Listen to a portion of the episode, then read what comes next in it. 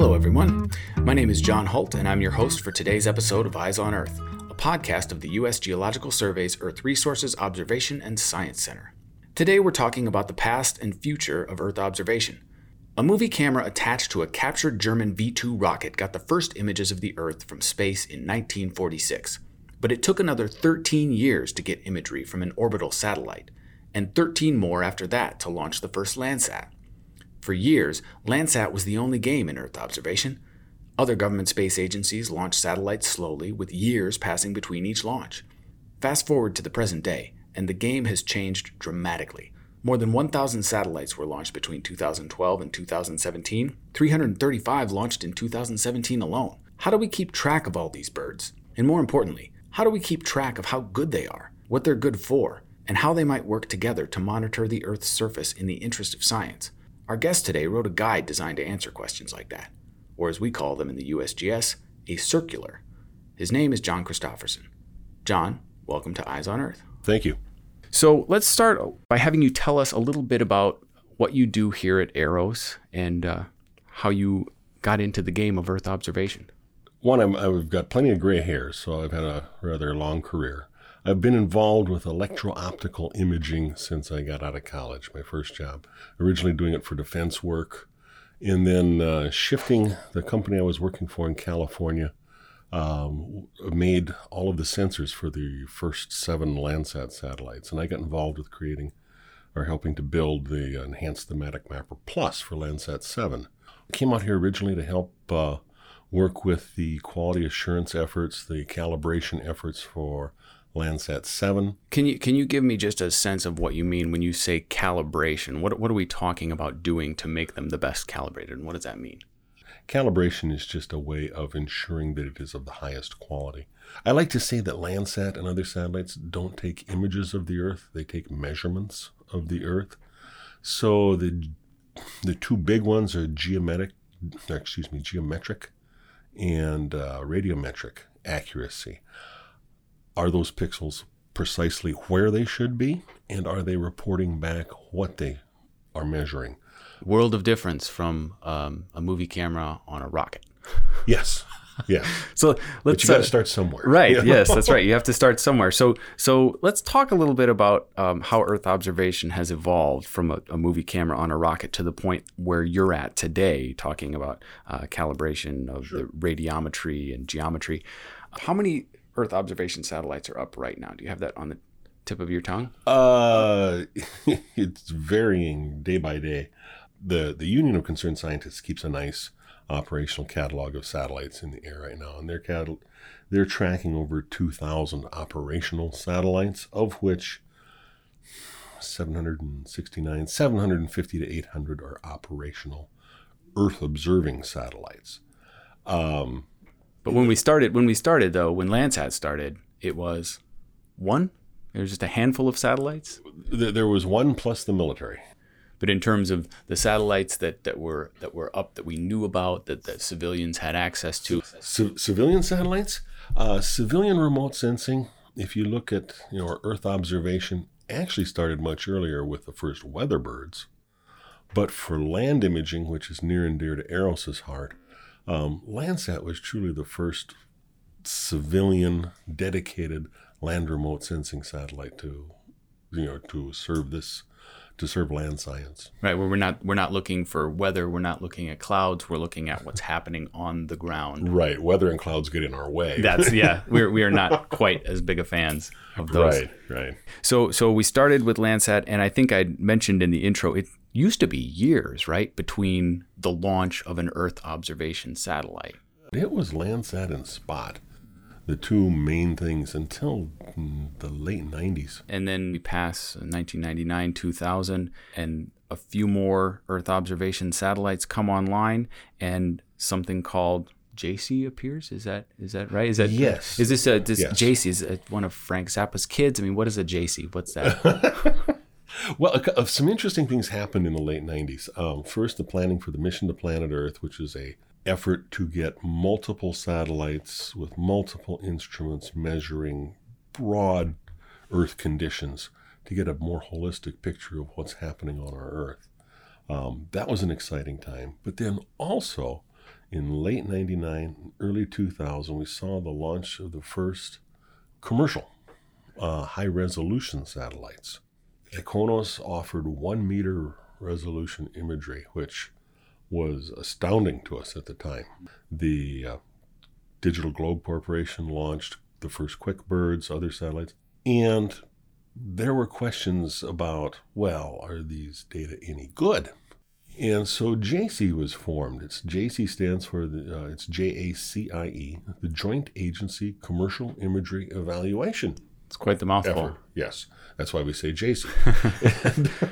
so, so this group this group came together to answer these questions about um, just a couple of uh, commercial satellites. So at that point, we had Landsat, we had Spot. There were a few other uh, sort of civilian mm-hmm. government satellites out there. These commercial players come in, but we're still talking about a pretty low number of actual systems that are collecting imagery over the Earth. Right. You could you of the systems we could get our hands on data from, you could still count them on two hands, even up through most of the first decade of the of this century. So you in 2000, you're talking to these people, and you you can still, like you say, uh, you know, use your hands to count the number of satellites. Last year there was a JACIE conference, right? There's a JACIE uh, gathering and get right. together this is every year. annual. Mm-hmm. How many how many satellites were you talking about, or could you have potentially been talking about last year at your JACIE conference? Oh, potentially we could have been talking about hundreds, but um, in actuality, we, we, did report on. I'd have to go back and look at last year's agenda, see what we report on, but probably uh, a dozen or less. Um, there were the Landsats, Sentinels. The Europeans now have it, it's it follows on almost in uh, spirit to the original mission to planet Earth, Earth observing system. They now have their Copernicus system, and then we also had commercial players there from Digital Globe. Is still very active in this. Over 50 countries have uh, land observing satellites. Wow, it's a it's a big a big leap, a big jump from yeah. where we were even 20 years ago.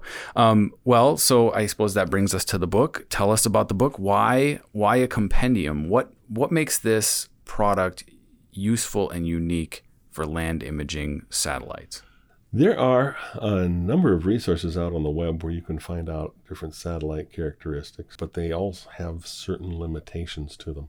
One, the CEOS, uh, the Committee on Earth Observing Satellites, they have a great database, but that leaves out the commercial birds. Um, there is a site maintained by ESA, and the the ESA you're talking about the European Space okay, Agency. European excuse Space. me. We live by acronyms here. Right. They have a lot of very, very, very detailed information, but it's hard to pour through there and just find the basics that you need. And again, they're missing a few satellites. Union of Concerned Scientists has their database, but they don't have the technical details, remote sensing details that we like to have in there. So we decided to put together a book of these. Why are there so many satellites? How has it become such an explosive thing? Let's talk about maybe CubeSats. Is that? Oh, and that's all part of it. Um, numerous factors have come together for this. First of all, um, dealing with Earth observing data in the last two decades has gotten so much easier. In the very early days of EROS, the majority of users got their data on printed pieces of film. But it was around the late 90s that finally PCs became powerful enough, you know, desktop, laptop computers powerful enough to deal with massive amounts of data that is a Landsat scene, which now we don't think anything of. There's a confluence of technological developments that are driving this. One, the ease of computing. We can deal with this data so much easier now, so much easier than in the past. Launch vehicles have become cheaper. There are well over a hundred different launch systems under development now, different systems being developed right now. Everybody and their brothers trying to build a rocket to space. Satellites can be made smaller with a lot of new technologies, advances in microelectronics, and so on. You can make satellites smaller. You can put multiple satellites on one launch. Not long ago, uh, India launched over 100 satellites in one launch. Wow, must look like popcorn coming out of there. So now you're only paying for you know one one hundredth the cost of a rocket, and the launch is cheaper to begin with. So you, so you say one one hundredth of a cost of a rocket. I think again we're talking about CubeSats, which are loaf of bread size or or larger kind of satellites. On the, on that launch vehicle that launched over hundred, some of them were CubeSats. Quite a few of them were. Uh, some were small sats. There's different classes. CubeSat is a buzzword that is bandied around right now, right. but basically what we're talking about is satellites weighing anything from a few pounds to a couple thousand pounds. Which again allows you to put a whole bunch of them on one rocket. Exactly. And now you can divide the cost of that launch among many t- passengers going up there. If we each had to pay for the entire jet when we flew across the country, none of us would fly. But because we're dividing that cost with a couple hundred other passengers, it's pretty affordable. So we're literally to the point where mm-hmm. satellites on a rocket are like passengers on a on a jet airplane, and that's what's making this possible. That's what's mm-hmm. making the mm-hmm. economics work to get so many satellites. Right. It is. It's it's it's opened up economically access to space to far more people than ever before, particularly small companies, commercial companies. People are seeing niches that they're hoping they can fill with this. When you say there's a, there's a, there are a lot of players, I mean, it's not just commercial. It's like you're talking about commercial is is kind of the big area where we're seeing the growth. But colleges, I feel like I've read stories about high school students putting together satellites and hitching a ride on these things. If you've got five thousand dollars, you can buy all the parts um, to build your own satellite. One of these little CubeSats, which, by the way, a CubeSat means that it's ten centimeters by ten centimeters by ten centimeters, about four inches on a side, right. a little box. And yeah, that costs about four or five thousand dollars. You can buy it online with a credit card and assemble it yourself, and then you've got to go find a launch vehicle. Um, but NASA is very generous with uh, education support and so on. That you can catch a ride up to the space station. Um, the space station has uh, ejectors that can eject satellites from it into a fairly low Earth orbit. They don't last too long up there, but you can live for a year or two. So, how do you go about getting approval? Like, if you're a high school teacher and you and your your class builds a satellite, can you just call NASA and say hello, and then they they give you a form or something? I mean, how do you get? Do you need permission to do that? Yes, yes. Uh, there, it's it's a, a, fairly long and harrowing um, series of regulatory hoops you have to jump through. Um, within the United States, it's governed by the Department of Commerce um, permission to launch and so on. Uh, the FCC also weighs in on that. They ask there's we've got people at the USGS headquarters who sit on the board to approve these launch license applications. So it's it's not it's not quite as simple as calling up uh, you know calling up a rocket like an Uber. Um, there, there are several steps that need to happen. Yeah, we don't have Uber for space yet. So, but yeah, you've got to make sure that uh, there there are some rules for operating up there. You must deorbit. You must have uh, certain capabilities to be safe. Uh, one of the reasons CubeSats are 10 centimeter by 10 centimeter and not smaller, we can make satellites even smaller. But that gets difficult to detect on radar. And they want to be able to track all of these things up in space so that you can avoid collisions, intersections, and so on. And so, yes, they just made that arbitrary limit 10 centimeters. And gotcha. by golly, everybody's building CubeSats. This is the most exciting time. Things like the cloud bringing computing power, unimaginable amounts of computing power to bear on this, access to data, measurements of the Earth being taken at higher frequencies and greater densities than ever before. Science, science that is going to be possible with all of these data is mind boggling. But again, it's got to be good it's got to be trustworthy, and it's got to be able to work together.